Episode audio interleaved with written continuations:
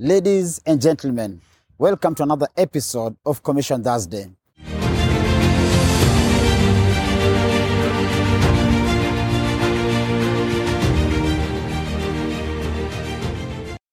Turn with me in the book of Psalms, chapter 67, verse 2. The scripture says, That your way may be known on earth, your salvation and deliverance among all nations. Let the people praise you, O God. Let all the people praise you.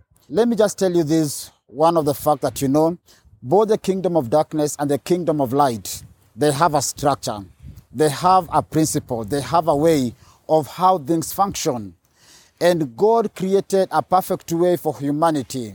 Then this perfect way that God created was corrupted. And the moment the kingdom of darkness corrupted the perfect way, they've been crying, they've been fighting so hard to create other ways that will influence people not to follow the right path. And that's where mission exists. Mission exists because sin is here with us. Mission exists because we still need people who can rise up and tell people this is the way that we ought to follow. And this is one of the assignments that we have. In Psalm chapter 60, verse, uh, 67, verse 2, one of the cries that the psalmist is having for us is that the way of the Lord may be known on earth. And probably not all over the earth you can probably you don't have the influence in the entire at a, at a global space. Probably you don't have so many likes in the social media platform but there is a place god has planted you.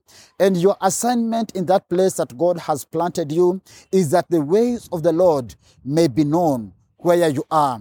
These ways we are talking about values. We are talking about the lifestyle we are talking about your passion. We are talking about your consistency. We are talking about the disciplines that you have. Because all these, when we bring them together, they form a lifestyle that will always influence. Then he says, the moment you are, uh, we are disciplined a particular way, the moment you are disciplined in doing something, we begin to see the salvation of God revealed in us. And this salvation is one of the things that deliver us from the yoke of the enemy. And God has planted you as a light. There is no way darkness can prevail where God has planted you because we are the mouthpiece, we are the extension of heaven where God has planted us. Because the moment we live a life of freedom, the moment we live out our life and people can see the salvation of God.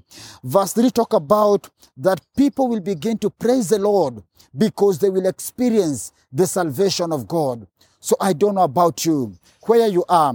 Are people rejoicing and celebrating the freedom of God? Are people seeing the freedom of God revealed in their lives? Or people are living in bound where you are? So this week, let the entire nation, let the entire place that God has planted you know about the ways of the Lord because you are the light, you are the salt, and you are the carrier of the message of good news. Let this message reach out to everyone whom you love. May you be blessed.